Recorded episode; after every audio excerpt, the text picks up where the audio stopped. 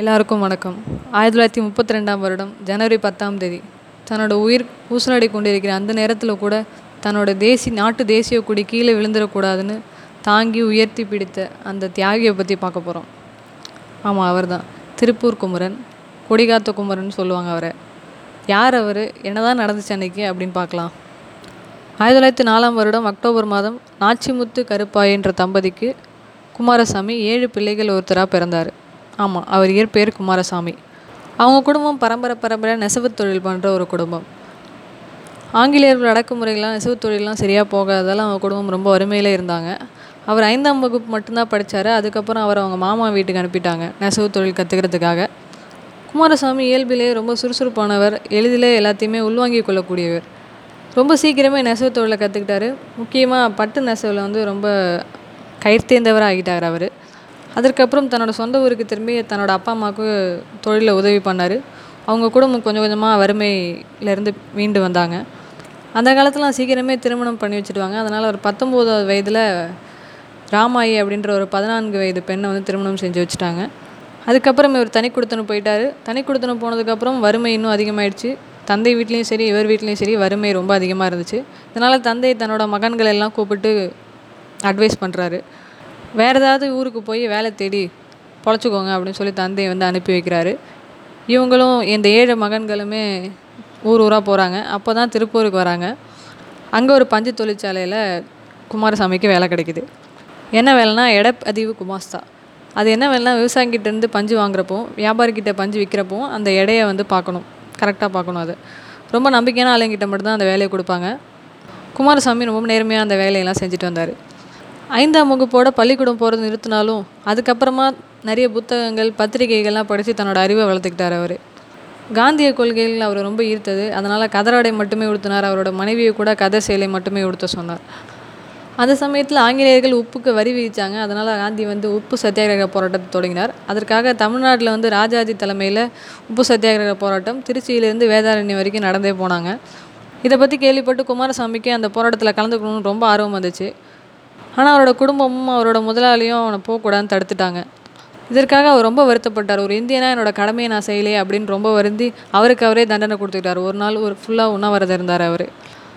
சத்தியாகிரக போராட்டம் ரொம்ப தீவிரமாக இந்தியா முழுக்க எல்லா மாநிலங்களும் நடக்க ஆரம்பிச்சிது. அந்த சமயத்தில் கவர்னராக இருந்த லார்ட் இர்வின் வந்து காந்தியை கூப்பிட்டு பேச்சுவார்த்தை நடத்துகிறாரு இர்வின் வந்து இந்திய உணர் இந்தியரோட உணர்வுகளுக்கு வந்து மதிப்பு கொடுக்குற ஒரு மனிதர். அவர் இருக்கிற ஆட்சி காலத்துலையாவது வந்து அமைதி நிலவணும் அப்படின்னு சொல்லிட்டு அவர் நினச்சாரு. அதனால தான் அந்த ஒப்பந்தம் போட்டார். சரி நானும் வரி போடல. நீங்களும் போராட்டம் பண்ணாதீங்க அப்படின்னு சொல்லிட்டு ரெண்டு பேரும் அமைதியாயிட்டாங்க.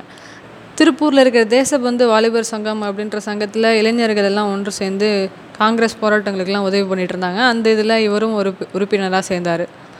இர்வினோட ஆட்சி காலம் முடிஞ்சு அடுத்ததாக வந்தார் லார்ட் வில்லிங்டன்.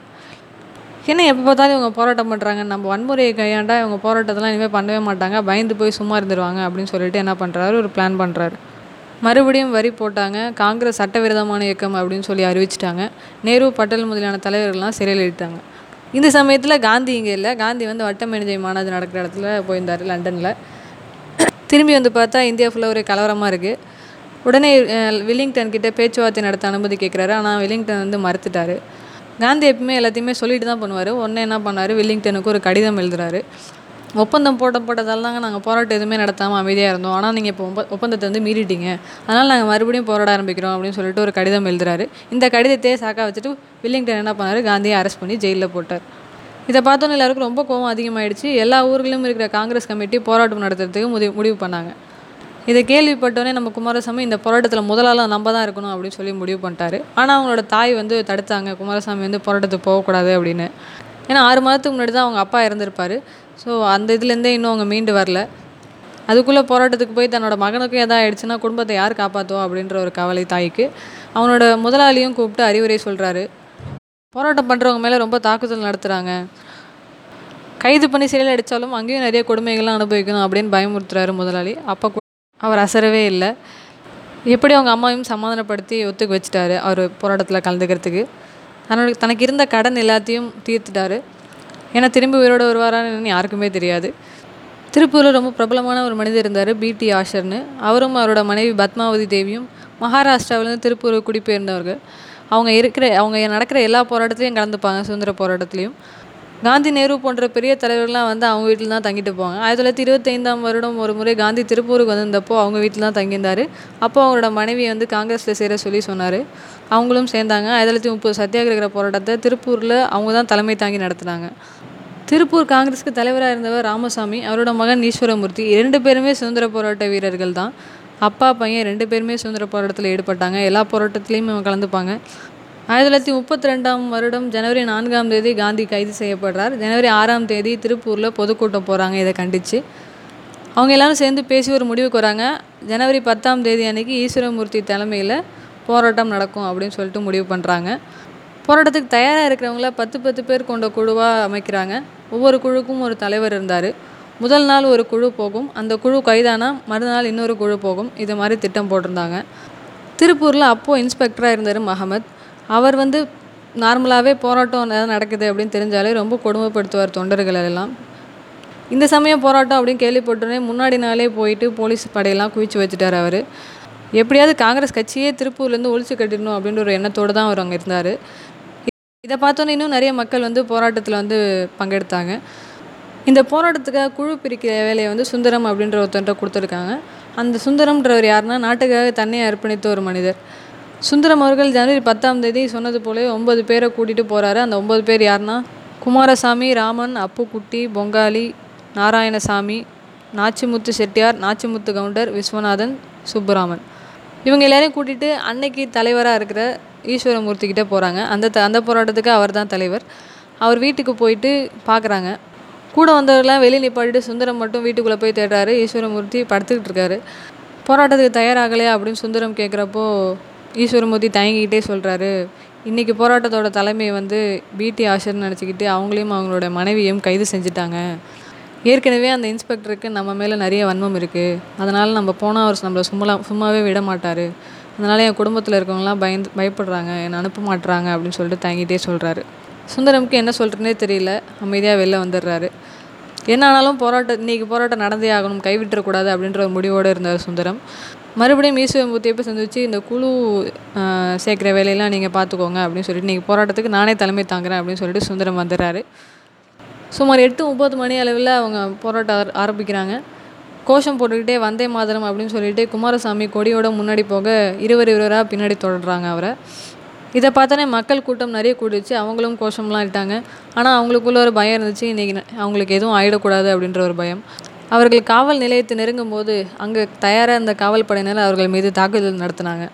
சாதாரண தாக்குதல் இல்லை மிருகத்தனமான தாக்குதல். தாக்குதல் நடத்தினாலும் அவங்க திருப்பி தாக்க மாட்டாங்கல்ல. ஏன்னா இது அறவழி போராட்டம்.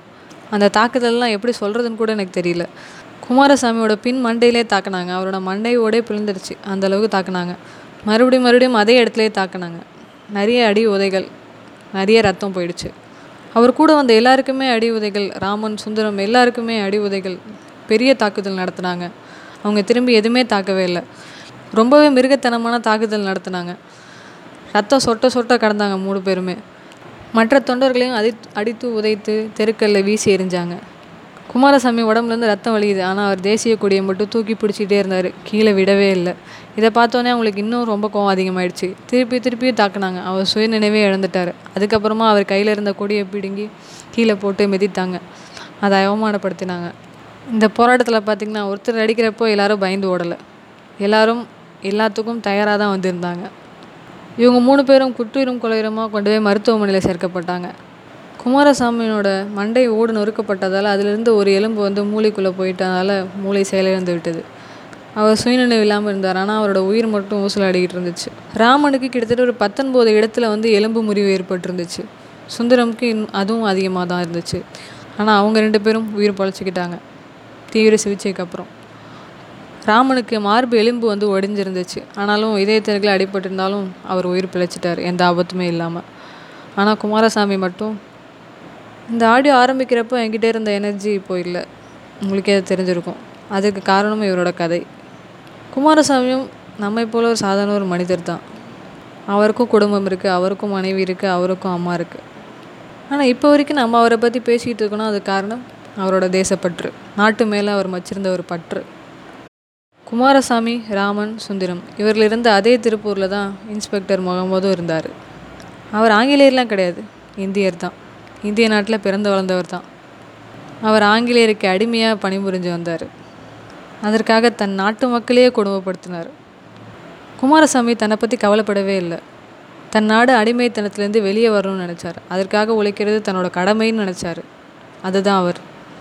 காந்தி சொல்வார் செய் அல்லது செத்து மடின்னு நாட்டிற்காக போராட்டம் செய்தார் நாட்டிற்காக செத்தும் மடிந்தார்.